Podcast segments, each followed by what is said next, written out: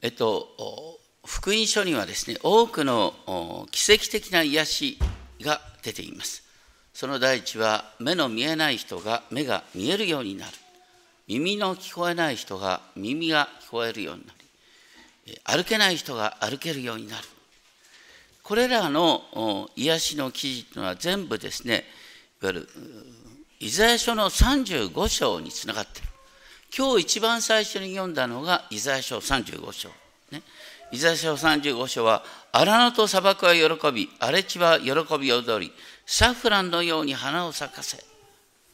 そしてですね、荒野に水が湧き出す。世界が新しくなる。っ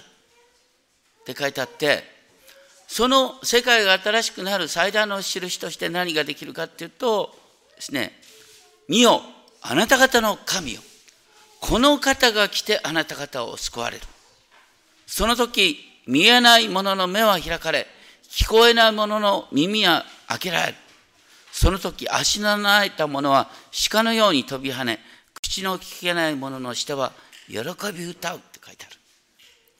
イエス様の癒しの記事っていうのは、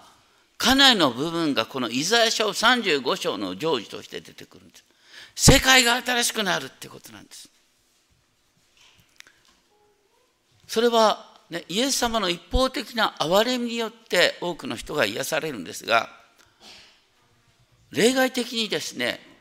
その人の信仰が癒しの原因となったって書いてあるところが、聖書の中に2箇所あるんです。その第一はですね、あの12年間長血を患っていてですね、みんなから騙され苦しんでいた女の人。第2は今日出てくるこの目の見えない2人、そのうちの1人の名がバルティマイとマルコの福音書には書いてあります。イエス様からその信仰が褒められたこの2人は、あの、当時の社会で言えば、社会の外れ者なんです。まあ、あんまりこういうこと言いたくないけどね。多分、皆さんが近くに行ったら、あ、ちょっと臭いとかさ、ちょっと身だしなみが悪すぎてとかね。なんかあんまり近づきたくない感じの人々。多分ね、みんなが一番歓迎したいのはどういう人かっていうと、あのね、イエス様の前をですね、あの、とぼとぼ立ち去っていった金持ちの青年、ああいう人は教会で歓迎されるんですよ。でもね、このイエス様から褒め信仰が褒められた人はね、ちょっと、もうちょっと身だしなみを整えてから、振る舞い考えてから、お風呂に入ってから来てくださいみたいな感じになっちゃうんです。で、しかも、ね、今日の記事っていうのは、これ、イエス様がこの後、エルサレムで、ね、十字架にかけられるっていう、その直前の記事なんです。だからイエス様の伝道障害の最後、それが今日のストーリーになってくるってことなんですね。20章29節で、さて一行がエリコを出ていくと、大勢の群衆がイエスについていった。エリコっていうと、あの、ヨシュアは戦うジェリコとか言ってですね、とにかくヨシュアがエリコの周りをね、7回回って、そして、えー、ギャーッと叫んだら壁が落ちて、そしてイスラエルが、ね、約束の地に入る。最初の大勝利を挙げたのがエリコ。ねエルサレムに行く手前の宿場町のようなところでそこをですねイエス様入った時の様子が書いてないんだけど出た時の様子がここでねあの大勢の群衆がイエスについていったそしてイエス様はそのエリコを出ようとする時に見よ道端に座っていた目の見えない二人の人がイエスが通り過ぎると聞いて叫んだ。まあ、イエスが通ると聞いてって書いてあるけど、通り過ぎると聞いて叫んだのが臨場感がある。通り過ぎそう、通り過ぎないでくださいって叫んだってことですね。でここには2人の人って書いてありますけどもマルコの福音書ではマルコの10章46節を見るとねティマイの子のバルティマイという目の見えない物乞いが道端に座っていたって書いてある。2人のうちの1人がこのティマイって人バルティマイって人多分ね初代教会においてですね大きな働きをしたんだと思いますねその人の改心のきっかけがここに書いてある。当時ですねあの目の見えない人は、ね、神様から呪いを受けた裁きを受けた結果として目が見えないんだってみんなからバカにされ軽蔑されていました。イエス様の弟子でさえねこの人が目に見えないのは親が悪いんですか？この人の罪ですか？なんてイエスの弟子でさえ聞いたぐらいですからとにかく人々は彼らを全く相手にしませんでした。でもこの二人はイエス様が通り過ぎると聞いて主よ私たちを憐れんでくださいダビデの声よと叫んだ。イエス様をダビデの子って呼ぶっていうのはすごいことなんですよ。さっきの CS メッセージにありましたね？イエス様はダビデの子。ね？この世界を変える。荒野に水が湧く。砂漠にサフランが咲く。目の見えない人の目が開かれる。多分ね本当に彼らはイザヤ書35章なんか聞きながらねもう世界を新しくしてくれるダビデの子が今目の前を通り過ぎようとしている。そして私たちも新しくなりたいっていう期待を持って憐れんでくださいって。ダビデの声を憐れんでくださいって叫んだんです。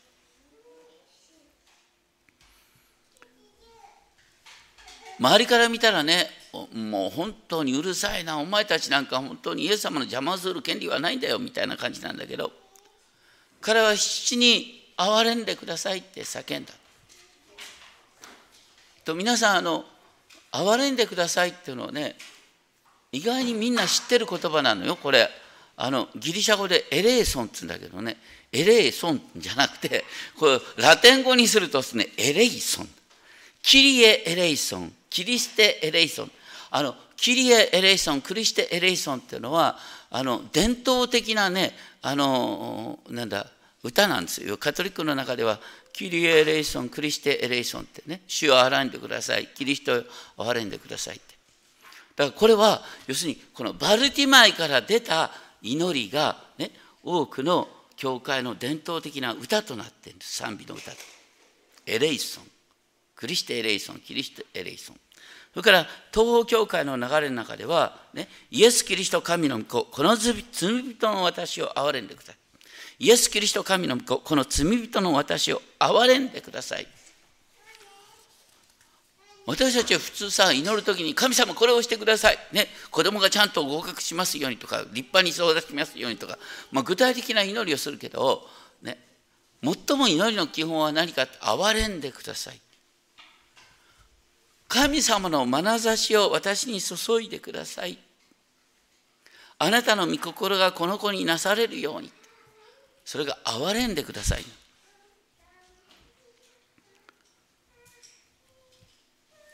ところが、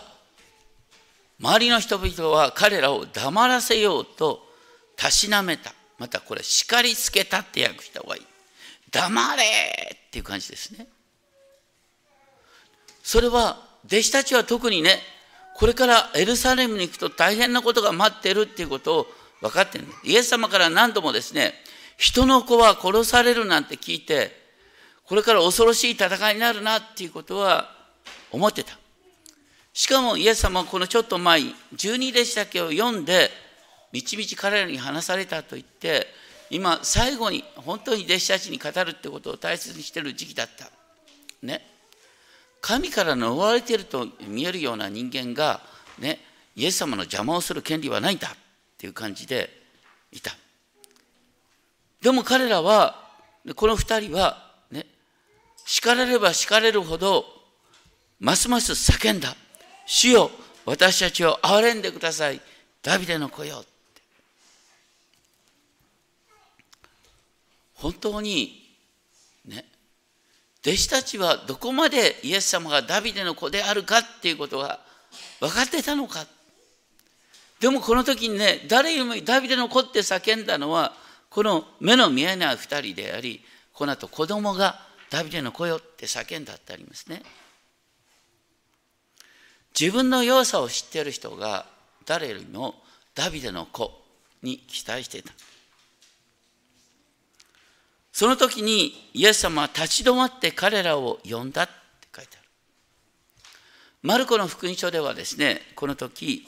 あの弟子たちを使ってですね、この目の見えない人を呼び寄せたって書いてあるんですね。その時、マルコ10章50節を見ると、その人は上着を脱ぎ捨て、踊り上がってイエスのところに来たって書いてあるんです。でもこれね、マルコで脱ぎ捨てって訳されてるけども、これは捨ておいてって訳した方がいいと思うんですね。というのは、あの、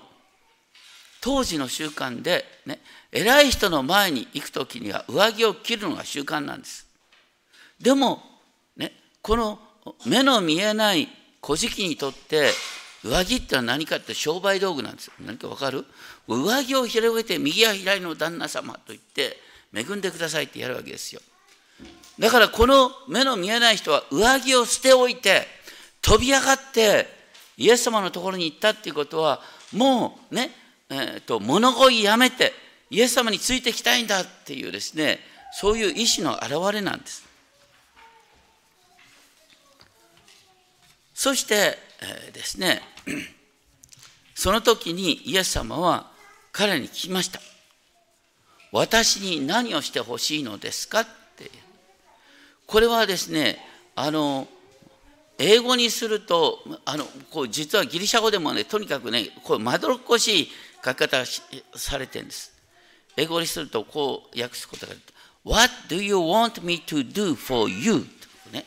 最後に for you って出てくるの for you あなた方のためにこの私が何をすることができるかなっていう感じなの。ね、あなた方のために私がこの私が何ができるかな？その望みを言ってごらんって感じなんです。だからイエス様はねあなた方のためにこの私ができることっていう感じで本当に個人的にね気持ちを聞き出して何をしてほしいのかって本当に親身になってパーソナルな関係を築こうとして聞いてる。それに対して彼らはすぐに答えた。主よ、私たちの目が開かれることですって。まあ、これね、あの、現代の皆さんだったらね、私の目が開かれることですなんて言う前にね、え主よ、もし御心ならばとかね、もし私を憐れんでくださるならとかね、なんかもうちょっと枕言葉をつけてかっこよく言うところなんですね。ところがイエス様があまりにも親身に聞いてくれたからもう単刀直入に私の目が開かれることですって答えた。これは素晴らしい応答なんです。なぜならですねあんあのあんまり言いたくないことわざがあるんですけれども「古事記を3日やればやめられぬ」っていうことわざがある。何かっていうとね人に頼っていく生き方っていうのは習慣化するとですね人に頼り続けることが習慣化するんです。だってさあの世に出て働くって大変じゃない？ね？もう暑いさなかでも出てかない寒いところでも。嫌な人と顔合わせなきゃいけない、ね、嫌な人に頭下げて初めて仕事ってのは進むんだよ。こんな面倒くさいことをするんだったらねこう人のおこぼれに預かって寝たい時に寝てる方が楽じゃないかって。ところがこの人は目が開かれること。だ言うことは何かって私は社会で働きたい。人の役に立つ者として働きたいっていう告白になるんですよ。それを可能にしてくださるのがダビデの子だっていうことを期待してた。そしてそれに対してイエス様はどうしてくださったかっていうとイエス様は深く憐れんだって書いてある。深く憐れむっていう言葉はあのこれなかなか訳しにくい言葉なんですけれどもあの腹渡っていう言葉なんです。腹渡内臓何かっていうとね目が見えるようになりたいって聞いてイエス様の心がわらわらっと震えて本当にそうだよなって見えるようになりたいんだよなってもう本当にその人の痛みを希望を自分の痛みとして受け止めたってのが深く憐れむってことなんですよ。そしてその上で彼の目に触れられたこうイエス様ね人を癒すのに別に目に触れる必要はないんです。でもこの人は2人はねイエス様の目が自分に触れるのを感じるんですよ。するとすぐに彼らは見えるようになった。いいね。これまで彼らは何も見えなかったんですよ。一番最初に見えたのは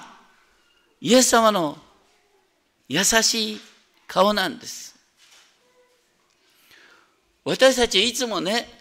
何を見ながら生きてるのか何をイメージしながら生きてるのかっていうのはとても大切なんです。今日この後で歌うですね、賛美歌でもありますけれどもアメリカの19世紀から20世紀にかけて驚くほど多くの賛美歌を書いた詩人がいます。ファニー・クロスビーという人。このファニー・クロスビーはあの生まれて間もなく目が見えなくなっちゃったんですね。でそのファニー・クロスビーは目が見えないがゆえに本当にいつも美しいものを思い描きながら多くの歌詞を書いた。例えばみんなして「Blessed assurance Jesus is mine」とかね All the way my Savior leads me とか Safe in the arm of Jesus とかね。あのね本当に馴染み深いですね。子供にも喜ばれる多くの賛美歌をこのファニー・クロスビーは書いてるんです。で彼女が95歳の生涯を全うしようとするときにですねこんなことを書いてるんですね。創造主が私になしてくださった最も大きな祝福は私の外の目が閉じられることを許されたことにある。神様はご自身の働きのためにこの私を性別してくださった。私は見えるっていうことがわからないから、ね、見えなくなったっていうことを損失とは思わない。でも私は目が見えないおかげでいつも最も美しい夢を持ち続けることができた。私は最も美しい目を、また美しい顔を見続けてきた。最も美しい景色を見つけてきたんだ。だ彼女が言ってるのはね、自分の施策のインスピレーションは目が見えないところから生まれてるって言った。それに対して私たちは何かっていうとさ、日頃からあまりも嫌なものを見つけてる。汚いもの。で、それで私たちのインスピレーションがどんどんどんどんね、こう増加していくんだよ。だから私たちは何を心に思い浮かべながら生きてるかっていうのはとっても大切だ。この目の見えない二人は、ね、イエス様の手が自分に振られて、ああ、あったかいなって感じて、その瞬間、イエス様の顔が目の前にドアップで映ったんですよ。そしたら、彼らはこれからね、いつも、あ、イエス様の温かい手、で、その瞬間、あイエス様の顔が見えたって。生涯を通してイエス様の手とこの顔を思い浮かべながら生きることができるんだよ。そしたらさあの単にねこの外的な目が見えるようになったばかりか。まさに霊の目が開かれていつもイエス様の御顔を思い浮かべながら生きることができるなんてなんて幸いでしょうか。ファニー・クロスが目が見えないおかげで思い浮かんだインスピレーションそれを彼らは思い浮かべながら生きることができるでその結果としてそして彼らはイエスについていったイエスについていったっていうのは従っていくとも訳される言葉なんですけどもついこの前金持ちの青年が、ね、イエス様から「私についておいで」って言われてイエス様についていく時にお金がもったいなくてついていけなかったって話があったよね。ところがこの2人のね、目の見えない人はついておいでなんて言われてもいないのにイエス様についていったんですよ。しかもその時にマルコの福音書ではイエス様から言われた決定的な言葉。あなたの信仰があなたを救いましたって。あなたの信仰があなたを救いましたっていうことはどういうことかっていうとね信仰の父アブラハム。信仰の父アブラハムは望みえない時に望んでいたね不可能って思われる時に神にあって全てが可能だっていうことを信じて神様に期待し続けた。だからアブラハムは信仰の父なんです。そのアブラハムの信仰に習ってんのがこの目の見えない二人なんだ。望みえない時に望み続けみんなから黙れと言われても黙らずにイエス様憐れんでください。いやダビデの声を憐れんでくださいって言った。ダビデの子よ憐れんでください。このダビデの子によって世界が変えられるんだっていうことを信じて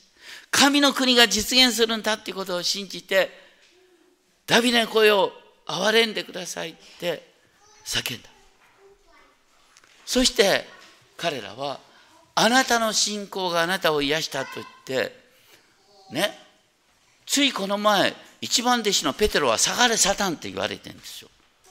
一番弟子が下がれサタンって言われて、ね、この目の見えない物乞いの人があなたの信仰はアブラハムの信仰に倣ってるって言って褒められたんですよ。すごいですね。本当に私たちは知らないうちにね自分が何かできるとかとかね自分はこういうことができるとか思ってるあまり本当に神様の前に憐れみすがるってことが少ないかなと思います。今言ったファニー・クロスビーさんはあの刑務所を慰問することをよくやってたんですね。でもある時刑務所行った時ですねあのその囚人の一人がですねこう叫んだ「慈しみの主よどうか私の前を過ぎゆかないでください」「慈しみの主よどうか私の前を通り過ぎないでください」って叫んでるのを聞いてこの賛美歌が思い浮かんだ。これはまさにこのバルテマイの、ねえー、状況と同じなんです。私の前を通り過ぎないでくださいダビデの子よって叫んだ。それを歌にしたのがですね Pass me not, O gentle Savior, hear my humble cry とこうね、とにかくね、えー、どうか救い主よ私の前を通り過ぎないでください。他の人々にあなたが微笑むのはわかる。私たちは微笑みを受ける資格もないかもしれない。でも私の前を通り過ぎないでくださいって叫ぶっていう歌になってるんです。